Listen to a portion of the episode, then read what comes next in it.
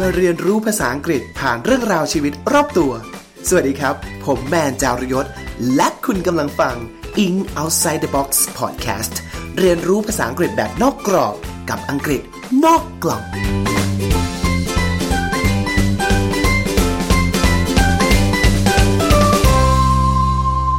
วัสดีครับ สวัสดีท่านผู้ฟังนะครับยินดีต้อนรับกลับเข้าสู่ In Outside the Box Podcast ภาษาอังกฤษนอกกล่องนะครับ รายการที่พาท่านไปเรียนรู้ ภาษาอังกฤษผ่านเรื่องราวชีวิตรอบตัวนะครับ วันนี้ครับผมอยากจะพาท่านผู้ฟังมาพูดคุยกันถึง เรื่องของคำศัพท์กับแบรนด์ต่างๆ ในโลกธุรกิจนะครับ ว่าบางแบรนด์นั้นเขาประสบความสำเร็จมาก จนถึงขั้นกลายเป็นส่วนหนึ่งในชีวิตเรา กลายเป็นคำศัพท์ที่เราไว้ใช้สื่อสาร บอกวัตถุประสงค์บอกการกระทำในชีวิตเราเลย อย่างเช่นคำ verb คำกริยานั่นเองครับ ลองนึกภาพครับท่านผู้ฟังทุกวันนี้อาจจะใช้แอปพลิเคชันทางมือถือเอาไว้ส่งข้อความหาเพื่อนใช่ไหมครับ เราก็คงจะสื่อสารกับเพื่อนว่า คุณเคที่แผนกการเงินยังไม่ส่งงานมาให้เลยไลน์ไปตามให้หน่อยได้ไหมฮะหรือเวลาเราเดินเล่นอยู่กับเพื่อน แล้วไม่รู้ว่าจะหาอะไรกิน เราก็อาจจะบอกกับเพื่อนว่า เดินมาตั้งนานเหนื่อยละ Google หน่อยสิแถวนี้มีอะไรกินบ้าง ท่านผู้ฟังสังเกตไหมครับว่าในประโยคที่ได้ยินไปนั้น มีถึง 2 บริษัทนะครับที่ปรากฏอยู่ในประโยคที่เราใช้ในชีวิตประจำวัน และนี่คือหนึ่งในตัวอย่างของหลาย ๆ บริษัทนะครับ ที่ประสบความสำเร็จ หรือมีอิทธิพลกับชีวิตเรามาก ๆ จนกลายเป็นส่วนหนึ่งในภาษาที่เราสื่อสาร วันนี้จะมาพูดคุยกันเรื่องนี้กันครับกับการ verbify การทำให้แบรนด์กลายเป็น verb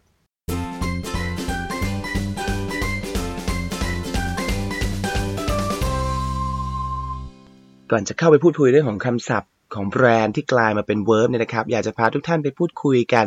เกี่ยวกับประเภทของคำกันก่อนแล้วกันนะจริงๆแล้ว ประเภทของคำเนี่ยมันมีบทบาทหน้าที่หรือมันอาจจะเชื่อมโยงกับความรู้สึกของเรานะครับ ผมอย่าง ทั่วๆไปในภาษามันก็จะมีคำนาม verb adjective adverb ใช่ไหมครับ อย่าง adjective เนี่ยก็เป็นคำที่เอาไว้ describe things เอาไป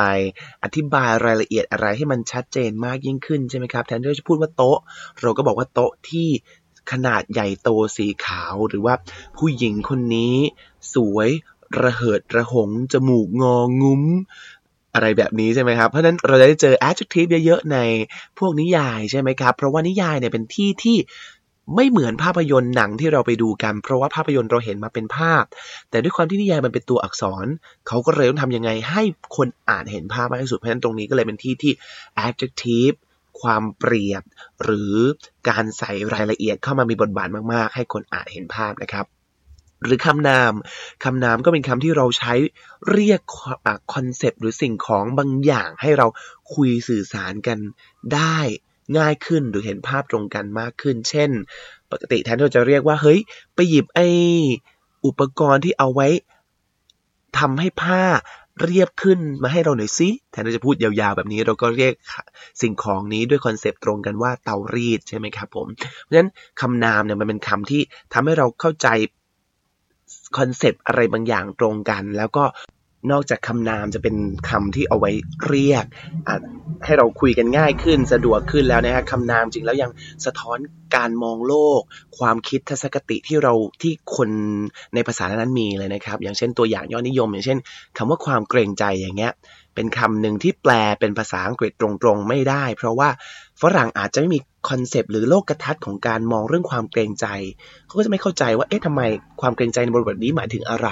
แต่ที่คนไทยจะมีคำว่าความเกรงใจเพราะฉะนั้นในตัวภาษาต่างประเทศเนี่ยมันก็จะมีคำหลาย ๆคำที่วัฒนธรรมหนึ่งแปลได้ อีกวัฒนธรรมหนึ่งอาจจะแปลไม่ได้ เพราะเราไม่ได้มองโลกแบบนี้ เช่นคำนามเนี่ยมันสะท้อนแนวคิด หรือ concept โลกทัศน์บางอย่างที่ที่เรามองโลกใบนี้เหมือนกันนะฮะนี่คือเรื่องของคำนามนะครับ อีกเส้นหนึ่งของคำนามนะครับ ก็คือบางทีเราอาจจะรู้สึกว่าเรามีอำนาจเหนือสิ่งของบางอย่าง เรารู้สึกเข้าใจสิ่งของบางอย่างได้ดี จนกระทั่งเราสามารถเรียกมันได้ เรารู้จักมันดีเราถึงเรียกมันได้ อย่างเช่น อย่างผมเคยดูหนังซีรีส์เรื่องหนึ่งเรื่อง Sabrina ใน Netflix เนี่ยนะครับ ก็มีตอนที่นางเอกมันจะเต็มไปด้วยปีศาจร้ายในซีรีส์เรื่องนี้ครับ โดยการที่นางเอกหรือ ฝ่ายนางเอกจะกำจัดปีศาจร้ายได้ต่อเมื่อ รู้ว่าปีศาจร้ายตัวนั้นมีชื่อเรียกว่าอะไร ถึงจะกำจัดได้ เพราะฉะนั้นการที่เรารู้ชื่อเรียกของมันก็เป็นเหมือนสิ่งสะท้อนเห็นว่า เรารู้จักมันดี เรามีอำนาจเหนือมัน เราสามารถควบคุมมันได้นะฮะหรืออย่างถ้าเกิดได้อ่านไบเบิลอย่างเงี้ย พระเจ้าก็ให้อ่าอำนาจแก่อดัมนะครับในการตั้งชื่อสัตว์บนโลกใบนี้ ซึ่งการตั้งชื่อการ name ชื่อเนี้ยมันสะท้อนเห็นถึง ทั้งทั้งเชิงในอำนาจที่เรามีเหนือกว่าถึงได้ตั้งชื่อเรียกเขาได้ แล้วก็รวมถึง connection บางอย่างนะครับ ความเชื่อมโยงบางอย่างที่เรามีกับสิ่งสิ่งนั้นนะฮะจนเราสามารถมีชื่อเรียกเขาได้ใช่ไหมครับเหมือนเวลาเราสนิทกับเพื่อนบางคน เราก็มีฉายาหรือชื่อเรียกเฉพาะของเขาเหมือนกัน เพราะเรารู้จักกันดีเรามี connection เชื่อมกันเพราะฉะนั้นแบรนด์บางแบรนด์เนี่ยมันก็เลยกลายเป็นคำนามเรียกของประเภทนั้นทั้งหมดเลย ซึ่งเดี๋ยวเราจะมาเล่ากันนะครับ อ่าตัวอย่างที่นึกขึ้นได้อีกอันนึงครับ ที่เป็นตัวอย่างยอดนิยมที่เขามักจะใช้เป็นตัวอย่างเวลาเราพูดคุยเกี่ยวกับเรื่องของความเชื่อมโยงของภาษากับการมองโลกทัศน์ของเราก็คืออชาวอินุอิตครับ ชาวอินุอิตที่อยู่ในสภาพแวดล้อมที่หนาวมากๆ มีหิมะตลอดเลยเนี่ยเขาบอกว่าชาวอินุยมีคำเรียก หิมะเนี่ยถึงกว่าห้าสิบกว่าคำทีเดียว ซึ่งสิ่งนี้มันสะท้อนให้เห็นว่าชีวิตเขาอยู่ในบริบทที่เต็มไปด้วยหิมะ ต้องคลุกคลีเชื่อมโยงกับหิมะมาก ๆ จนมีคำเรียกหิมะประเภทต่างๆ เพราะฉะนั้นเขาจะมองหิมะได้ละเอียดกว่าคนไทย เพราะคนไทยเราไม่ได้เกิดเติบโตในย่านที่เป็นหิมะ เราก็จะไม่รู้จักหิมะในแบบต่างๆ เท่ากับชาวอินุยนะครับรู้นะฮะเพราะฉะนั้นเขาคำศัพท์ที่เราบัญญัติขึ้นมาก็จะน้อยกว่าเขามากๆนะครับผมเพราะฉะนั้นแบรนด์เองก็มีโอกาสได้กลายเป็นคำนาม ที่สื่อสารแนวคิดบางอย่างมันสะท้อนให้เห็นว่าแบรนด์นั้นทรงพลังกับเรามาก ๆ เลยนะครับผม และนั่นคือเรื่องของนาวกับ adjective นะฮะเรามาสู่เรื่อง verb อีกอันนะครับ ส่วนตัวผมรู้สึกว่าคำ verb คำกริยาเนี่ยเป็นอีกหนึ่งคำที่ทรงพลังมาก ๆ เพราะว่ามันทำให้เรารู้ว่าตื่นมาเรามี purpose in life อะไรบ้างคำกริยามันเป็นคำที่บอกการกระทำใช่ไหมครับ มันบอกว่าวันวันหนึ่งเราทำอะไรบ้าง เราจะทำอะไรต่อไป บอกเป้าหมายในชีวิต เราจะประสบความสำเร็จ เราจะกิน เราจะยืน เราจะนั่ง เราจะนอนนะฮะเพราะฉะนั้น verb เนี่ยมันทรงพลังเนี้ยที่ว่ามัน กลมกลืนไปถึงความรู้สึกด้าน mentality ด้านความรู้สึกนึกคิดของเราว่าเรามองว่าสิ่งนี้ส่งผลในชีวิตประจำวันของเราเพราะแบรนด์นี่ยครับที่ถูก verbify เนี่ยมันแสดงให้เห็นว่าแบรนด์นั้นเขาส่งพลังมากๆ จนมันกลมกลืนไปกับการใช้ชีวิตของเราในแต่ละวันเลยครับผม และนี่ก็คือสิ่งที่ผมอยากจะพูดคุยเกี่ยวกับเรื่องประเภทของคำก่อนว่าบางทีมันมีความเชื่อมโยงตรงนี้พอสมควรเลย เพราะฉะนั้นครับแบรนด์ที่กลายเป็น verb เนี่ยมันแสดงเห็นถึงว่ามันสำคัญและส่งพลังกับเรามาก ๆ ซึ่งตัวอย่างที่ท่านผู้ฟังน่าจะนึกออกและชัดเจนนะครับ อย่างเช่น Google นั่นเองนะครับ Google นี่เป็นตัวอย่างฮอตฮิตเลยที่กลายเป็นแบรนด์กลายมาเป็น verb ใช่ไหมครับ แทนที่เราจะพูดว่า let's search it in Google เราก็จะพูดว่า let's Google it let's Google it นะครับ let's Google it ก็คือหามันใน Google ใช่ไหมครับ ทีนี้เห็นไหมฮะ ท่านผู้ฟังเวลาเราพูดแบบนี้แน่นอนว่าเราไม่ได้พูดแค่ว่าเราใช้ Bing ของ Microsoft หา เราใช้ Yahoo หา แต่เราก็ใช้ Google หาจริง ๆ ไม่ใช่ใช้ Word Google กับแพลตฟอร์มประเภทอื่น มาทำให้เห็นว่าใจเราเนี่ยในชีวิตประจำวันของเรามันผูกไปกับแบรนด์นี้ ฉะนั้นมันก็เลยไม่แปลกที่แบรนด์หลายๆแบรนด์นะครับบุกบันฟันฝ่าให้แบรนด์ของเราเนี่ยนะติด ลมบนจนกระทั่งกลายเป็นเวิร์บในชีวิตประจำวันอของอคนได้นะครับ และความทรงพลังนี้นะครับผมมันยังทำให้เห็นว่าคำว่า Google นะฮะมันมีความหมายได้มากกว่าการ search อีกมันฮะมันเป็นมันมีความหมายในแง่ของการ prove yourself right or wrong หรือ entertain with knowledge หรือ save time ก็ได้นะครับ อย่างเช่นอาจจะบอกว่า เฮ้ย เฮ้ยไป Google ดิหาอะไรกินดิ Google ที่นี้คือการที่หาข้อมูลในแง่ที่เราจะได้ประหยัดเวลา เราจะได้มีความรู้มากขึ้นหรือแบบเฮ้ยแกพูดถูกปะวะเนี่ยคิดถูกปะวะ ไป Google หาดิ Google ทีนี้ก็มีเซนส์ของการที่จะพิสูจว่าเรารู้จริง รู้ถูกหรือรู้ผิด หรือ validate ข้อมูลความถูกต้องของเราด้วยฉะนั้นมันมันผูกพันมาก มายถึงขนาดนั้นเลยที่เราไม่รู้ตัวครับ แต่ในขณะเดียวกันนะฮะก็ไม่ใช่ว่าทุกแบรนด์นะครับที่จะชอบที่ชื่อตัวเองกลายไปเป็น verb หรือ verbify เนี่ยนะครับผมอย่างกรณีที่โด่งดังมากๆคือ Xerox ครับ ทุกท่านคงจะทราบกันดีใช่ไหมครับว่า Xerox เป็นคำที่เราติดปากมากๆเลยเฮ้ยเอานี้ไป Xerox หน่อยดิใช่ไหมเราก็จะพูดอย่างนี้แทนที่จะพูดว่าไปถ่ายเอกสารใช่ไหมครับจริงๆ แล้วคำที่แท้จริงของการ Xerox ในภาษาอังกฤษคือเราใช้คำว่า photocopy photography ก็คือการถ่ายเอกสารถ่ายเอกสารใช่ไหมครับ แต่เราไม่พูดว่า let's photograph this เราพูดว่า let's xerox this ซึ่ง xerox เกียรติปรากฏการณ์นี้มากถึงขั้นไปตีพิมพ์นะฮะลงรณรงค์แคมเปญนะครับ ในนิตยสารดังๆ เสียเงินไปหลายมาก เพราะว่าไม่ร่วมรณรงค์ไม่ให้คนใช้ Xerox เป็น verb นะครับ เพราะว่ากลัวว่าชื่อของตัวเอง ชื่อแบรนด์ของตัวเองเนี่ยมันจะสูญเสียความเป็นเอกลักษณ์ไปนะฮะสิ่งที่แบรนด์กลัวมากๆสมัยก่อนคือ จนจะกลายเป็น generic term นะครับ คือคำศัพท์ชื่อแบรนด์ของเราเนี่ย คือเขาพยายามสร้างแบรนด์ identity เฉพาะตัวของเขาขึ้นมา แต่เพราะคำว่า Xerox มันมันกลายเป็นคำที่ทั่วไปที่คนใช้เป็นคำทั่วไปเป็น verb ทั่วไปแล้วเนี่ย มันทำให้คำคำนั้นกลายสูญเสียอัตลักษณ์หรือเอกลักษณ์เฉพาะตัวของเขาไป นี่คือสิ่งที่ Xerox คิดเมื่อก่อนนะฮะจนทำให้รณรงค์ราคาแพงมากๆนะครับ เพื่อรณรงค์ให้คนเลิกใช้ Xerox เป็น verb แล้วกลับมารู้จัก Xerox ในแง่ของชื่อแบรนด์ นะครับ ตามเดิม ซึ่งใช่ว่าแบรนด์ในปัจจุบันทุกวันนี้จะอยาก verbify ซะอย่างเดียวนะครับ ก็จะมีความ aware หรือความระมัดระวังเช่นเดียวกันอย่าง Google เองหรือ Twitter เองนะครับ ก็มีการขึ้น trademark ผลิตภัณฑ์ของตัวเองว่า ถ้าใช้คำว่า Google หรือ Twitter เนี่ยนะครับต้องใช้กันบริบทที่ว่า เป็นเรื่องของแบรนด์ชั้นเท่านั้น Google เท่านั้นไม่สามารถใช้เหมารวมได้นะครับผมเพื่อมีกรณีหนึ่งครับที่ Sweden National Language Council ก็คือสภาภาษาแห่งชาติของสวีเดนนะครับพยายามเขาเรียกว่าอะไรนะ ใส่บัญญัติคำใหม่ในพจนานุกรมว่า ungoogleable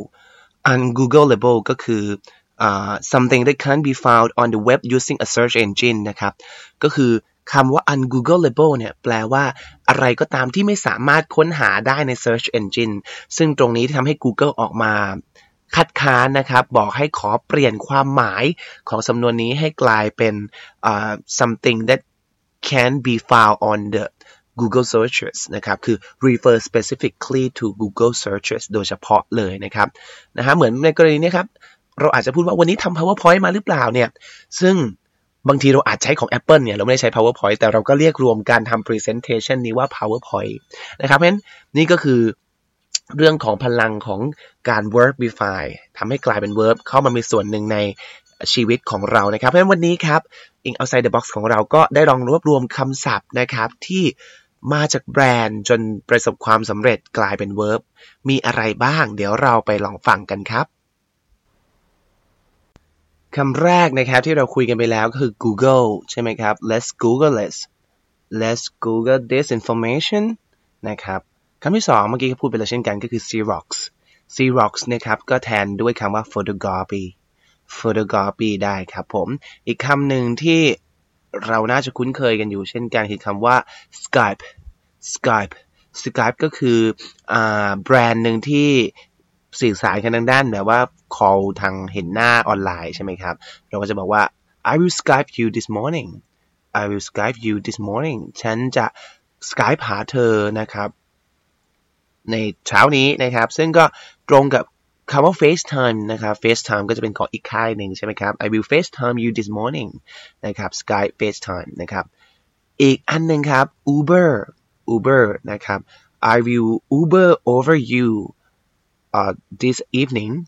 I will Uber over you this evening ฉันจะนั่งเรียก Uber ไปหาเธอนะครับ ถ้าเมืองไทยตอนนี้อาจจะต้องเปลี่ยนเป็น Grab ละนะฮะ เราคงจะใช้คำว่า เฮ้ย Grab ดี Grab กินอะไรกันดี อะไรอย่างนี้ใช่ไหมครับ ตอนเย็นๆ อีกคำหนึ่งครับ เป็นโปรแกรมที่เราไว้ใช้ตกแต่งภาพอย่าง Photoshop ครับ ซึ่งคำที่แท้จริงที่เราใช้ เราใช้คำว่า edit ใช่ไหมครับ ตกแต่งภาพแก้ไขภาพ edit e d i t edit นะครับ เราจะเปลี่ยนมันพูดเป็น Photoshop oh my face look ugly so can you please photoshop me my face look ugly so would you please photoshop me ก็คือช่วย Photoshop แต่งหน้าฉันให้ทีได้บ้างนะครับ อีกอันนึงฮะ เป็นของเล่นที่เราเล่นกันอย่างโยโย่นะครับ ก็กลายเป็นแบรนด์ที่ดังจนเราติดความหมายของมันโยโย่เนี่ย ลูกที่เราเล่นแบบใช่ไหมฮะโยนขึ้นโยนลงโยนขึ้นลนลงนะครับความหมายของมันก็เลยกลายมาเป็น verb ครับที่มีความหมายว่าขึ้นขึ้นลงลงนะครับอาจจะใช้ในเชิงความหมายเปรียบเทียบก็ได้ อย่างเช่น uh, a turbulent relationship might make you yo-yo emotionally a turbulent relationship might make you yo-yo emotionally ก็คือความสัมพันธ์ที่มันขรุขรุขระขระเนี่ยนะ มันจะทำให้เธอเนี่ยนะ อารมณ์ขึ้นขึ้นลงลงเดี๋ยวดีเดี๋ยวร้ายนะครับ หรือ uh, a bad dieting could make you weight yo-yo a bad dieting could make your weight yo-yo ก็คืออ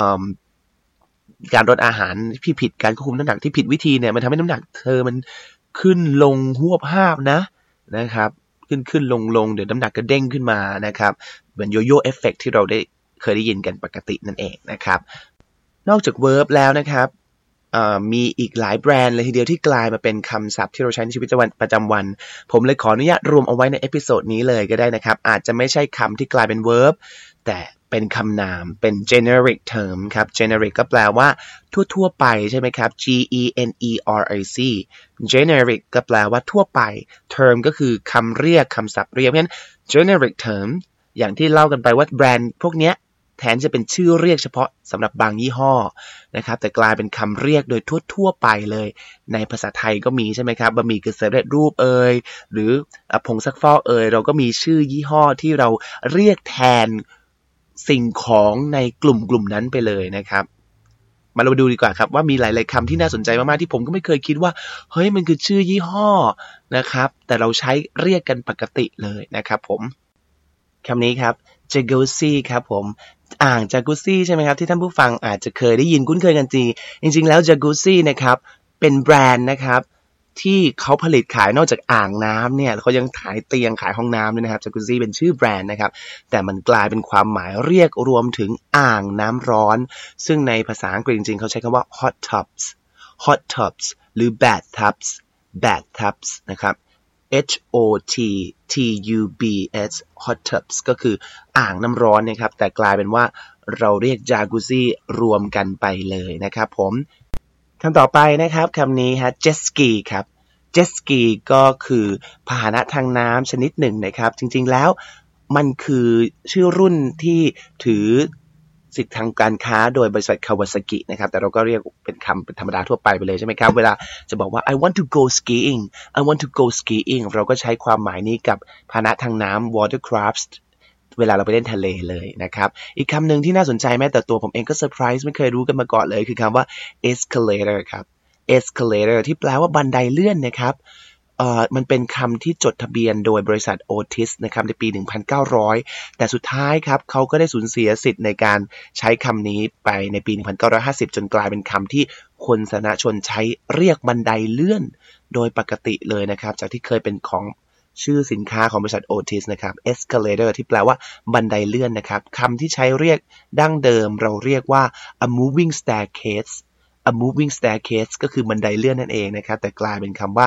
escalator นะครับ อีกคำหนึ่งครับ hula hoop ครับ hula hoop ก็เป็นชื่อนะครับ สินค้าที่ผลิตโดยบริษัท WAMO นะครับ ตั้งแต่ปี 1958 นะครับ สุดท้ายก็เป็นคำเรียกรวมๆ จริงๆ มันคือ a dancing ring or toy hoop toy hoop นะครับ ก็คืออี hula hoop ที่เราเล่นกันนะครับ คำนี้ครับเป็นอีกหนึ่งคำที่เซอร์ไพรส์มากๆนะครับคือคำว่าปิงปอง ปิงปองนะครับจริงๆแล้วเป็นชื่อแบรนด์โต๊ะกีฬานะครับที่ไว้ใช้เล่น table tennis T A B L E T E N N I S table tennis ก็คือกีฬาปิงปองนะครับ แต่เดิมคำว่าปิงปองเนี่ยเป็นชื่อยี่ห้ออีโต๊ะนะครับ ชื่อยี่ห้อโต๊ะที่ไว้ใช้แข่ง table tennis เนี่ย โดยชื่อคำว่าปิงปองมันมาจากเสียงเวลาที่ลูกบอลนะฮะกระทบโต๊ะ มันจะดังว่าปิงปอง ปิงปอง ปิงปอง ก็เลยกลายเป็นชื่อแบรนด์ว่าปิงปอง สุดท้ายก็ปิงปอง ก็เลยกลายมาเป็นชื่อเรียกกีฬา table tennis ว่าปิงปองเลยนะครับ เรียกว่ายิ่งใหญ่มากทีเดียวฮิตมากเลยนะฮะจนกลายเป็นชื่อเรียกกีฬาเลย อีกคำหนึ่งครับ rollerblade rollerblade นะครับ เป็นชื่อนะครับ trademark ที่เป็นเจ้าของโดยบริษัท Nordica นะครับ แต่คำว่า rollerblade ในสุดท้ายกลายเป็นคำที่เป็น generic term สำหรับเรียก inline skates inline skates นะครับก็คือสเก็ตที่เป็น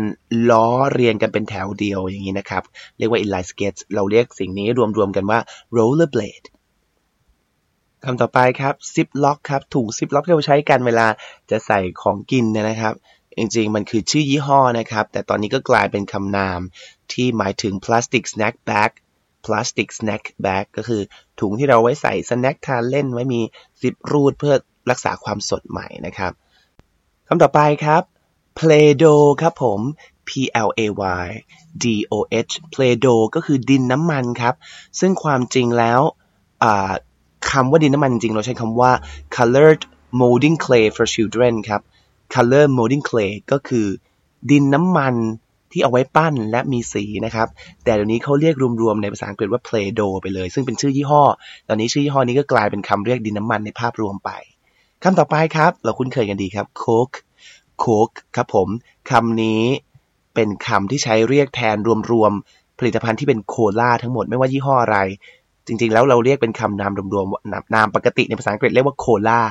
แต่เราก็เลยกลายเป็นคำว่าโค้กเรียกแทนโคลาทุกยี่ห้อเลยนะครับผม และนี่คือตัวอย่างของแบรนด์ต่างๆนะครับ ที่ประสบความสำเร็จจนกลายเป็นส่วนหนึ่งในชีวิตเราบางคำกลายเป็น verb บางคำกลายเป็น noun ที่ไว้เรียกทั่วไป จริงๆ ในบริบทไทยก็มีใช่ไหมครับ ไม่ว่าจะเป็นมาม่านะครับที่เราใช้เรียกแทนบะหมี่กึ่งสำเร็จรูป หรือเราเรียกผงซักฟอกว่าแฟบ ใช่ไหมครับ เพราะเมื่อก่อนยี่ห้อแฟบดังมากนะครับผม เพราะฉะนั้นนี่คือสิ่งที่หลาย ๆ แบรนด์พยายามที่จะทำให้ตัวเองเนี่ยนะครับ